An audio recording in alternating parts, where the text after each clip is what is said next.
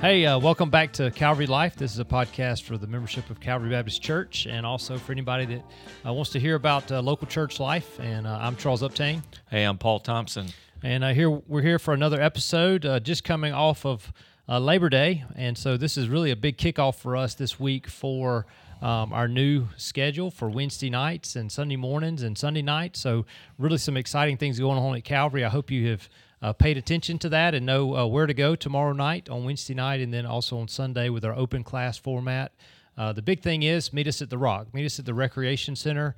Uh, that's where we're going to kind of start everything on Wednesday nights for adults, uh, and and then uh, go from there. So I'm excited about the open class format. We've done it for six months now. Paul, what have you seen out of the open class structure that you like? Well, one thing I was going to say about the benefit of open classes is I'm starting to see some enthusiasm spread among members for them. Um, so we're kind of at that stage now where people who have participated in the first uh, round of this are um, realizing the benefits, and so that word is kind of spreading. How much they've learned, how much they've um, grown through it, things they didn't know, things they had not thought about, and so that was that's really a, uh, an answer to our to our aim in these. Um, people are growing in their sense of Scripture, how it all connects, how it all fits, Old and New Testament alike, growing in the understanding of theology. And I think also a, a side benefit, which we promoted from the beginning, is they're starting to have some engagement with other people in the church they really just don't brush shoulders with very much right. because they're not in the same small group or they sit in a different part of the of the sanctuary or the auditorium. And um, so they just don't really know them. So that part has been really good too. But I think there's some good enthusiasm. There's been good consistency in it. And I think it's been a good challenge to us too just to teach well and just see that level of teaching grow. So yeah I'm excited for what's going to be coming on Wednesday nights. And really I'm excited for the whole fall. This is a great time to just renew your commitment to your local church. Um, yeah. There, there's that's just a, a, critical element of your spiritual growth and development, and we're offering some things I think are going to be super super beneficial uh, to that end. Yeah, and the last thing to say to that, obviously, well, I say obviously, the last thing to say to that is Sunday nights are beginning every week now, starting this Sunday, and um, we're starting with a fellowship afterwards, just kind of kicking it off. Um, but uh, these are family services, but they're not, we don't mean family in the word of your local family, your household family. What we're talking about there is the Calvary family. So we are a family of faith, and uh, we want to do things that families do. So we're going to talk uh, about um, family business. We're going to pray together. We're going to talk about needs. Uh, we're going to share together, worship together. All those things that the church family should be doing together are really is going to be the focus of Sunday night. And that starts this week in the sanctuary every Sunday night at 5. I love this statement I saw on Twitter this uh, past week from Matt Smethurst. He said, Nothing grows a Christian like a serious commitment to a single church week in and week out for years not conferences, not social media, not even personal devotions. The church is where mature Christians are slowly forged in the fires of mundane faithfulness. And I, I hope that will encourage you and challenge you just to come and, and, take part of this. So, Sunday nights, I think, are just going to be a, a great new element to what we're doing together as a church. And as you said, a church family, but it is for your whole family too. We want you to know, bring your kids in there. We want them to experience this. We want them to experience the the the singing and hearing the word and testimonies and prayer and watching baptisms, participating in in every aspect of the service. So um, I think it's going to be a great time for starting starting this coming Sunday night. Yeah, so it'll be exciting. Um, so today we do want to we have a new topic, a topic actually that came from uh, a text to us, a topic that someone was interested in, and so uh, we're going to spend a few minutes talking about truth and grace. And uh, so I'm going to let Paul kind of start off with a few thoughts, and and then I'll ask some questions as we go through it. When you start talking about grace, um, it becomes, I think, one of the, if not the most challenging um, subject matters in the New Testament. Because I think if we if we teach grace freely and and fearlessly, and what I mean by that is sometimes I think there's a tendency, maybe it's subconscious, but there's a tendency in preaching and teaching to hold back a little bit on the full force of grace for fear of what people might do with that information. Yeah. That idea that, wait, I'm acceptable in Christ, my good deeds, my good works, even my obedience does not make me more pleasing to Him. I'm already pleasing to Him because of Christ. And that the righteousness that God requires of me is the righteousness that only Christ can provide to me. Um, and though I am a great sinner, he's a far greater Savior. I mean, when we really just open the floodgates of biblical grace, that if we're teaching it correctly, I think that's going to naturally beg questions of people. So, wait a minute, I can do whatever I want because God's going to forgive me, or no law applies to me. And then we start getting dangerously close to uh, antinomianism, just yeah. the idea that I, I don't have any law. There's nothing that guides me or binds me. But at the same time, that is a constant struggle of of the gospel in the New Testament and the preaching in the New Testament, not just in the gospels, but the preaching through the epistles and letters of how do we balance law and grace? How do we balance, okay, how should I live and yet how does God treat me through the lens of grace?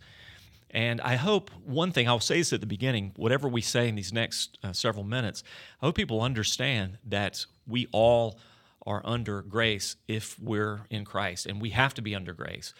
We sometimes think of this like this continuum of there's some people that, man, really, really need grace, and then, you know, I'm doing pretty good myself. If we're not careful, we run dangerously close to becoming like the Pharisees who didn't see their need for grace. And um, we all need grace. Without the grace of God, we would be destroyed. It's God's grace that keeps us all the time. It's God's grace that enables us to live in a way that pleases Him. It's God's grace that makes us acceptable to Him. So yeah, it's a it's a huge subject. So we'll try to kind of dig down in some particulars, some specifics about grace today. Yeah, I remember. I remember the first time that uh, that I uh, heard your teaching on this when you were preaching through the book of Galatians. Uh, and actually, that was pretty early on uh, when you were here at Calvary, was going through the book of Galatians. And I remember myself having these conversations. And actually, I came to you and talked to you about it for that exact reason, is because it does bring up those questions of, okay, now, so what do I do with good works? What do I do with the idea that, um, that no, I can't just live the way I want to? That doesn't make sense with what everything else says in the Bible. So, how do we work with this grace um, that Galatians talks about so easily? Well, I think the Apostle Paul had the same challenge when he's preaching the gospel in in describing this in the book of Romans. When you get to Romans chapter six, and people are, are hearing what he's saying, and they're talking about the free grace that's given to us in Christ, and how our sins are covered in Him, whatever they may be. And Paul talks about his own great sinfulness and how God has forgiven him. And then, of course, the challenge must have been kind of like we get maybe when you're teaching grace to middle schoolers. Oh, so whatever I do, God's going to forgive me. Yeah. And then two plus two equals 10, and now I can do whatever I want. It doesn't really matter anymore.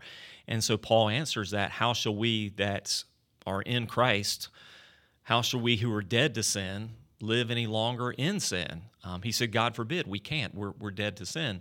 So then we start understanding rightly the flip side of that grace is not just the work of God in me to to forgive me. It's the power of God in me to to free me from those sins, but still doesn't answer some of those specific questions. You know, like were being formed in the book of book of Galatians, where these additions were being made to the gospel. Like God will forgive you. So you take Christ, you take the work of Christ on the cross, you take the power of Christ displayed in the resurrection, you accept Christ as Savior and trust Him as your Lord, and you must also follow the Mosaic law. You've also now if you're a Gentile, if you're a pagan, you've also got to be part of the covenant, which in that sense is Old Testament covenant, Abrahamic covenant, signified by circumcision. And, and Paul says, no, he makes it clear in the book of Galatians when you add anything to Jesus, what Jesus has done completely, it's no longer good news. It's no longer grace.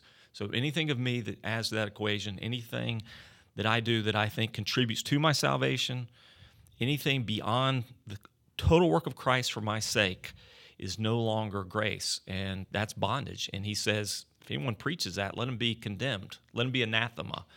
Um, even if it's me, Paul says, or an angel from heaven, he preaches that, let them be condemned, because that's not that's not gospel. That's not good news. Yeah, um, I appreciate you know what we've done on Wednesday night, the last I guess two three years maybe now, when really digging deep into the Pentateuch, dig, digging deep into the law uh, of Genesis and Exodus specifically. Um, so, in those in those teachings, and also just in the idea of the Ten Commandments, what what should be a a, a believing, a biblically believing uh, person's thought about the Ten Commandments when it's in the Old Testament, and then how it applies to us, or how do you look at that? How do you look at the Ten Commandments as a Christian? It's kind of interesting the the disparity on this subject. So, uh, a very popular pastor, Andy Stanley, wrote a book back in 18, I think, uh, called "Irresistible: Reclaiming the New the News that Jesus Unleashed for the World." And in that, he made this statement on page 136. He says, The Ten Commandments have no authority over you, none. To be clear, thou shalt not obey the Ten Commandments. Um, you can read the rest of the book to get the context if you want. I don't recommend it, and I think you'd be wasting your time. But I think the essence that he um, teaches in the book and what's reflected in that statement is absolutely, absolutely untrue. And uh, there are several reasons for that. One of the things we, we've talked about a lot as we've gone through the Pentateuch, Genesis, Exodus, and then did the brief overviews of um, Leviticus, Numbers, and Deuteronomy was that one, we're looking at the revelation of the character of God. What, Yeah. what is God like? Yeah. And the realization that God doesn't change. So we, you know, we got to wrestle with that. There's there are unchangeable, infinite attributes of God that maybe Abraham saw them not as clearly as perhaps we see them in the New Testament through the lens of the teaching of the apostles, etc. But they're unchanging attributes. So mm-hmm. whatever God demands of us is related to that. And then we have to think about okay, so this this Old Testament law that we call the Ten Commandments, specifically the Ten Commandments, you know, that's been the center of, of moral teaching um, really since of the history of the church. Um, it's in our confessions, it's in our creeds, it's in our it's in our catechisms, the Apostles' Creed, the Lord's Prayer, the Ten Commandments. I mean, these are all foundational things. How do we do discipleship? How do we raise children? How do we live in right relationship with one another? You know, all of those all of those things um, are, are clear. And the Ten Commandments aren't like other commandments in the Old Testament. They stand they stand apart. Yeah. And in the New Testament, again, they're reiterated again and again. And it's almost as if they're assumed. Like, so when the rich young ruler comes to Jesus asking, What must I do to inherit eternal life? What does Jesus say? He says, You know the commandments. I mean, Jesus is affirming the commandments, not as a means to eternal life, but the validity of those commandments. Well, you know what God expects. Yeah. Here's a foundational statement what God expects. And so he responds, Hey, I've kept all these from my youth. Well, of course, Jesus hits him at the core, makes him realize he hasn't even kept the first one because he hasn't um, placed God first in all things. He has had other gods before him. He has had idols before him, which was his own wealth and personal pursuit, etc. But the essence of that is this: if you have kept all these commandments perfectly since youth, then you're fine. Of course, we know, and the New Testament makes us understand that the Ten Commandments, as Paul reveals in Galatians, are like uh, like a teacher, or you know the the old term. He's a, it's a pedagogue. He's uh, holding the spot, showing us this is who God is in comparison to who you are. Here's the law. What does the law reveal? Well, the law reveals my need for Christ, but it doesn't simply reveal my need for Christ. Like we wouldn't say, okay, the Ten Commandments show me, man, I haven't kept them all, so I'm guilty. So I trust Christ. Now I'm good. Yes, that's part, but it also continues to remind me not to be a thief, not to be a liar, not to be an adulterer. And so all of those things, um, I think, are reiterated. And I think that's probably also clear. The principles of the Ten Commandments are reiterated again in, in the New Testament. Um, you know, one distinction from those, which was a, a clear covenant law in the Old Testament, was that honoring of that Sabbath day in that way, where Jesus describes what the Sabbath day is for. Hebrews speaks a great deal of, of what the Sabbath is for, our rest in Christ and Jesus' fulfillment for the Sabbath. But those principles that we see repeated and repeated um, again and again, Old and New Testament, I think are clear. They're definitive, you know, standards of right and wrong, and they don't change. They, they, they don't change for from generation to generation. Yeah, and, and really, to me, part of that for the Christian is is accept not is accepting the idea that God has given this new heart that now has the affection towards Him. And so, when we then look at the Ten Commandments and see what God what God's character is like, wouldn't it make sense? Obviously, that that's what we're going to want to keep and do is to be close to God in those ways because of the new heart we have. Yeah, and, and that's even what Deuteronomy talks about. So, you know, in Deuteronomy, uh, he tells we're commanded to have to circumcise our hearts. In the end of Deuteronomy, there's a prophetic promise that God will circumcise our hearts. We know He does that through the Holy Spirit. Yeah. Um, so, you know, when we look at those commandments moving forward, it's again, it's he- here's the model, here's the precedence uh, that we see set in the Old Testament. God delivered a people, He rescued a people, He made those people His own, and then He said, "Here's the covenant under which you will live in right relationship with Me." And then He gives the law. In the New Testament, we see a similar pattern. God rescues us, He saves us. He makes us his own because of Christ. We are now delivered. And because we're in Christ and because we've been given that new heart, which is what regeneration is by the Holy Spirit, we're given this desire to live in a way that honors him. And so in the Old Testament, the phrase that that binds us as Christians, I'm sorry, in the New Testament, the phrase that binds us as Christians is the law of Christ. Mm-hmm. We're under the law of Christ. And Christ summarizes the law much like um, Paul does when he says, um, Romans 13, for instance, Romans 13, 8 and 9. He says, uh, You shall not commit adultery, you shall not murder, you shall not steal, you shall not covet. All these commandments are summed up in this word love your neighbor as yourself. And that, you know, that's what Jesus was summarizing. He summarized the whole law and the prophets in this love God, your heart, your soul, your strength, and mind, love your neighbor as yourself. And we can see how those, even the Ten Commandments are summarized in those. But the law of Christ, to live this law of love, to live like Christ, that's what we're under. Yeah. But it doesn't mean that we're under no law. Right. Right. Yeah. I, another question that uh, a lot of times comes up is the world we live in obviously doesn't um, doesn't believe in absolute truth. It believes in relative truth that everything's right for the own person. So um, when we're trying to minister, trying to share the gospel with people, and we see sin in someone's life, uh, we see a lifestyle that doesn't line up with um, the Old or New Testament and the and what we should obey. What how does how does a believer um, maybe be be accepting of that, but not accepting of that, if that makes sense. What what should we do with that as a believer to be able to have an audience to share the gospel, but also standing on the absolute truth that is in Scripture, the things that are immoral versus moral? I think there are probably three different ways that we typically would handle that.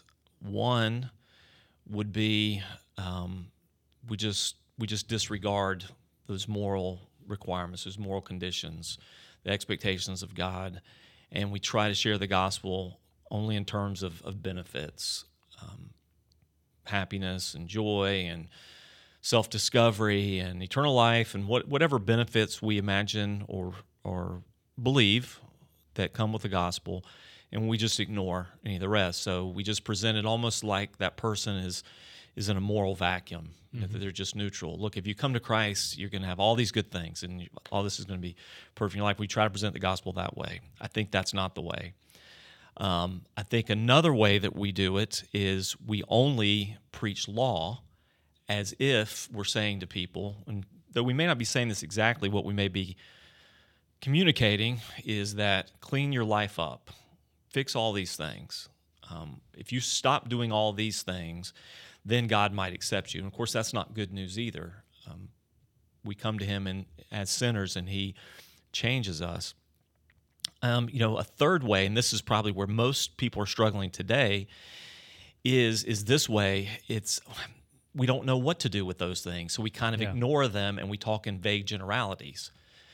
So we'll talk about sin as concept, um, or we'll even take some of the language of Scripture, which is meant to be strong and all encompassing, and we actually reduce it to weakness, where we say, well, all have sinned. And then we're left with this just sort of, I don't know, this flimsy theology of all sins are basically the same. So, yeah, my sin, I, you know, I ate too much at lunch, is the same sin as you living in a same sex relationship. You know, yeah. those are not comparable things, that they don't fit on the same plane or the same tier. And there are greater sins. That's a, that could be another subject for another podcast. Jesus said that. There are greater sins than others, and there's greater judgment for sins. But the, the challenge is this what do we do with that person? So we want them to hear the gospel. We know that's first but there's this impediment because to come to Christ does require repentance. I think we have to preach both the call for repentance and the offer of grace simultaneously and trust and pray that the truth of God's word will be used by God's Spirit to bring appropriate conviction and a response of repentance and then he will grant them that repentance. You know, that's a granting of God. He grants them repentance and they'll believe. But we can't hold back. So if I'm talking to this person about Christ, for instance, you know, I'm trying to have this this conversation about who Jesus is and and what Jesus has done for me and why we all need Jesus. And then that that person seems open to it, but they say, you know, but I but I'm this, or I've done this, or I'm doing this, or then my honest response to that is well, let me show you what the scriptures say and why you have to repent. And as you repent, there's forgiveness in Christ, but we can't get around repentance. And I guess maybe a bigger answer to your question is this, or the shorter answer is I really fear a modern pragmatic philosophy that puts evangelism as the ultimate aim as if you can evangelize apart from all encompassing truth. Mm-hmm. I think we have to, to just simply trust. No, it's not palatable, but um, conviction of sin is not palatable. I think there has to be an adequate brokenness over sin. And again, I'm not saying that that person is going to understand every sin they've committed and every sin that they're involved with right now and repent of it and then be able to come to Christ. But there has to be a sense of, of Isaiah chapter 6 you know, standing before God. Um, here I am, a sinner. I'm a woe is me. You know, woe is me. I'm a sinner. Um, that idea of, of I stand before a holy God and these things are contrary to Him. So what do I do now? Throw yourself at His mercy. Mm-hmm. Know that His grace is greater than your sin. And then we lead to that secondary application of grace, or that's not secondary, but that second application of grace. Not only will He forgive you, but He will put in you a new heart and he'll give you the power and the ability to do what pleases him and that application of grace in your life that that is that is setting me free so i think you know to that original question that was posed to us this grace and this grace and truth i think we need to be really liberal with with giving grace i think grace liberally given is the right response to genuine repentance i think grace liberally given is a misapplication of grace when it's given to the non-repentant. Mm-hmm. You know, so if someone should we just have to give them grace? No, you have to give them truth. Truth is what leads to repentance. Grace is the response to repentance. Grace is not in place of it.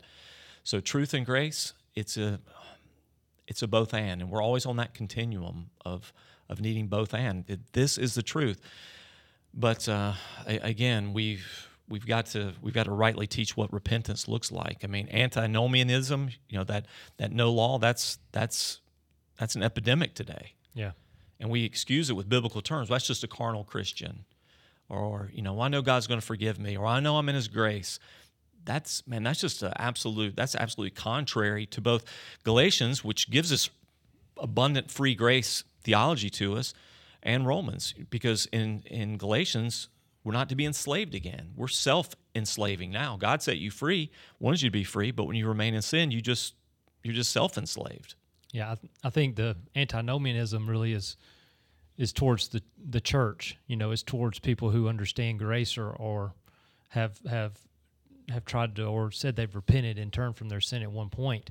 And I think that's something we as the church face a lot of, you know, and, and we need help in that because we, we as we're saying, you're saying we need to give a lot of grace to people even within the church. But then again, um, you know, we have people within the church who who walk around uh, with a sin, and what do we as the as the church family do with that? You know, it's just not all grace there. That's where you have to. That's where you have to um, consider what is the greatest commandment of the law, and is to love. But what does it mean to love? That's a real challenge. Yeah, you know, to love. So, to love, I think, absolutely requires truth that's why you see all these admonitions to Paul, of Paul to Timothy and to Titus. And it starts with preaching the word, tell the truth. Your best act of love towards them is loving them with the truth. It's not loving to leave people in deception and, and in sin. And, and so, yeah, in Galatians, we're to help a brother. We're help a brother up, someone who's fallen. We should be there to help them. We're to bear one another's burdens. But we don't do that by condoning sin because sin is the burden. Yeah. You know, sin, sin is why they're burdened. Sin is why they're in the ditch that we're helping them out of. Sin is what their great struggle is. So we have to speak the truth to that and then give abundant grace, give free grace, liberal grace to those who are repentant, but you give truth in love to those who are uh, presumptuous about grace, or to those who are obstinate, or to those who you know who refuse grace. I think where the church has to guard ourselves, as we always have, we have to guard ourselves against legalism. You know, when, and when I say legalism, I mean that in one of two ways. Like in Galatians, the legalism was adding something to the gospel. Yeah. You know, so if we say yes, we want you to come to faith in Jesus and know Him. When you do, your sins are forgiven. Plus, we also want you to do this. We have to be super careful that we don't do that even unintentionally and on minor things. Um, you know, young man comes into church and he's wearing a you know ball cap and a and a tank top and and one for my own upbringing in church, I'm thinking, man, that's not cool. We don't wear guys don't wear hats in church. Yeah. that's been ingrained in me my whole life. Also, I'm thinking with sensitivity to the congregation and those who who've been in church for a long time, thinking they're not going to respond well to this, and oh man, I don't know what someone might say to him. But then I have to also challenge myself: Is this legalism, or do I give grace here? Yeah. plus what he doesn't know and what he hasn't experienced, et cetera, et cetera, and being careful not to add anything to the law. The other aspect of legalism I think we have to be careful of is not elevating things that are, how would we say, unclear in Scripture or even not scriptural, that we elevate to a binding requirement for other Christians, um, violating the law of liberty that they have in Christ, that you- those things aren't there. Would you say in that you're talking about like matters of conscience? Yeah, well, you know, like like in the maybe in the fifties where where my parents were growing up, um, your parents growing up in the fifties and things and what sort of things was the church speaking out on in those days? You know, you didn't even to this day, you know, if my mom's listening, she would say some of these things. You know, we are playing cards. Yeah. Um, you're playing pool. Christians don't play pool. You don't play cards. You don't play pool. You don't go fishing on Sundays. You don't go to the movies on Sundays. Um, Christians don't dance. You know, all those kind of things were things that were very, very important to a generation. I went to a private Christian school that, that had strict set of rules, independent fundamentalist Baptist school, and things that were deemed Christian. So for men, that meant certain types of haircuts and um, wearing a belt with your shirt tucked in, and women didn't wear pants, and um, you know those kind of things. Well, th- those things create a picture of what Christianity is for some in the world, and that's not that's not what it is. Yeah. And those things are, um, I- guess the technical theological word would be um, adiaphora, things indifferent. Those are, I mean, they can matter or they don't necessarily matter. Modesty matters. I'm not sure if having your shirt tucked in is on the same plane as that. Right. You know, um, where I would say there's a biblical principle of men being men and looking like men and women being women and looking like women. I'm not sure that we can say a certain haircut does that. Um, you know, those kind of things. So we have to be very, very careful that we're we're not imposing on others those preferences or you know even things that we feel are convictions for us. You know, if you have a conviction that something is a sin, the Bible's clear about that, then you should not do it. Yeah. You know, if, if it's sin to me to do that and I violate my conscience, believing this to be a sin, Bible makes it clear that that is in fact a sin for me. But if the Bible's unclear on that, you know, this goes all the way, you know, this is back to, you know, Romans chapter 14 and and the, the meat sacrificed to idols and the weaker brother and all those kind of demands. Um, if it's not clear in Scripture, then we shouldn't impose that unclarity on others, you know. Um, R.C. Sproul had a, a very interesting message, a challenging message he gave years ago. You can look this one up, you can find it online, but the audio and the transcript called The Tyranny of the Weaker Brother. And in that, he talks about what is a Christian's response to the weaker brother. Well, the weaker brother is really not, Paul was not the weaker brother. Yeah. Um, mature Christians shouldn't be the weaker brothers. That shouldn't describe us. But in, still, in that same sense, there's certain things that we would be careful of not to harm the fragile conscience or the developing faith or understanding of a, of a weaker or younger brother. But at the same time, we should never give in to the tyranny of that weaker brother when all of a sudden those weaker brothers who are less mature in the faith, less understanding of the scriptures, less understanding of our freedom in Christ, and they begin to impose that. And then all of a sudden, they become the new legislators of Yeah, what morality they're is. writing and- the law.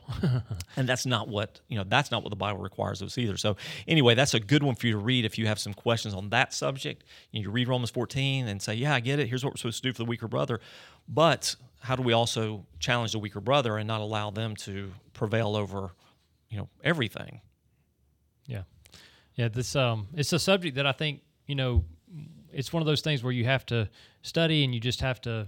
It's a balancing act, you know, in trying to um, love those around us, but also seeing that that love sometimes has, or does sometimes has truth in it that we have to give and be willing to do that. you know when when someone had texted, texted us about just that daily just that daily struggle of truth and grace in, in life i get it i think uh, most of us are probably probably not nearly and i'm not speaking of that person i'm talking to us in generalities most of us are not nearly as strong in either would be my fear my fear would be for me if i feel any conviction on that subject would be this I'm, i would be i would tend in my natural self to be much more towards the middle as in this um, if I know what you're doing is wrong, I know what God says, um, but I'm just not willing to. I'm not willing to challenge you on it. Yeah. Gently, lovingly, or otherwise. I just, I just don't. I ignore. You know, if I care about you, either as a as a brother or sister in Christ, or as a family member, as a son or a daughter, or a spouse, if I care about you, then I have to be willing to say, um, friend, brother, whoever, this is what God says. Yeah. This is what God says, and let God's word speak. I, I'm afraid that we err thinking that that's grace, but that's not. That's just that's just weakness. That's just that's just cowardice. Yeah. Um, so grace isn't saying, "Man, I see you know, he, you know, she continues to do this. You know, you know, my wife continues to do this, and I never say anything, or my husband continues to talk to me this way, or use this language around the kids, or you know, he he continues. How, how do I speak up and say, "Here's what God's word says"? So I think we err in being too soft on truth, thinking it's grace, but it's not. It's just it's just weakness or indifference or cowardice. On the other hand, I think we also err on not being strong enough in grace when people genuinely do repent, even if it's imperfectly. We're not willing to give the grace that Christ did. I mean, devotional we shared uh, a little while back in staff meeting from Lamentations chapter 3. His mercies are new every morning. Um, his mercies are new every morning. And I think about, man, how far short of that are we because we just hold grudges and we keep score and we. So I would like to think those people closest to me would say, he's going to he's going to tell you the truth. And you may not like what he says, but he'll do it because he loves you. I mean, again, I'm speaking an ideal. I'm not self-extolling here. But he'll do it because he loves you, but you'll not find a more forgiving person Yeah. you know if, if, if you if you respond to that and say you know you're right I, help me how do i how do i not do that i'm, I'm sorry i did that um, man uh, you know show me a better way that we just be lavish with grace because i think that's the message that's think that's the message we see in galatians and in romans that just the lavishness of grace Yep. Well, that's great. I think I think that's that covers it well. Is there any final comments or anything that you didn't get to mention that you'd like to? You know, one of the questions we, we talked about just a little while ago um, before we started recording was you get to 1 Corinthians 9, verse 19, and people use this idea of, you know, where Paul says, I've become all things to all men that I might win some. Man, I think that's just, I want to throw that out there as kind of an addendum here um, to what we're talking about. Or even even the inference that that Jesus, who ate with sinners, you know, Yeah. it's just kind of something Yeah. I just hear all the time. Um, Jesus never ever condoned sin. Jesus never became a sinner to find acceptance with sinners. Jesus was among sinners like a doctor is among sick people. And that's the analogy that we see in Scripture. It's not um, the healthy that need a physician, it's the sick. So the one who came to save sinners must necessarily be with sinners. I think part of our problem in our misinterpretation of Jesus, both his actions and intentions, were one, seeing ourselves not as sinners. He was with those kind of people. No, he was with us kind of people. Yeah. He was with us, sinners. Um, and though our sins may be different, sin makes us all sinners. But again, what was Jesus' purpose? A redemptive purpose. So he wasn't he wasn't um, removing himself for their offenses. You know, if we if we take it as our tact to remove ourselves, and that's what was happening even in Romans 14. You know, well, not only will we not eat the meat that's being sacrificed to idols, we won't sit with those who eat meat sacrificed to idols. Man, if if we take the tact of removing ourselves for those secondary issues from all people, then we've got to become hermits Right. Um, because we just can't. We can't function that way. But Jesus' intent was always redemptive. He didn't become a sinner. Now, people accuse him of things. You know, they they they accuse Jesus of being a glutton and a wine bibber Yeah. because he was with gluttons and wine bibbers. He he was there among them, um, but doesn't mean that he sinned like they did, and and he didn't see himself in those terms for sure. And when when Paul is talking about that, Paul is not talking about I'm compromising.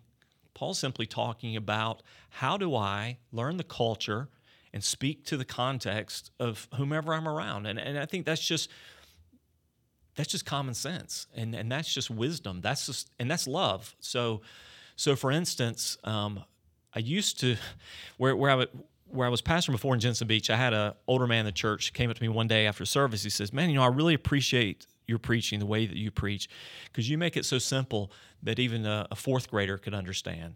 He meant it as a compliment, but I, I, sat there thinking, "Man, is this? Am I really? Am I teaching like on a fourth grade level?"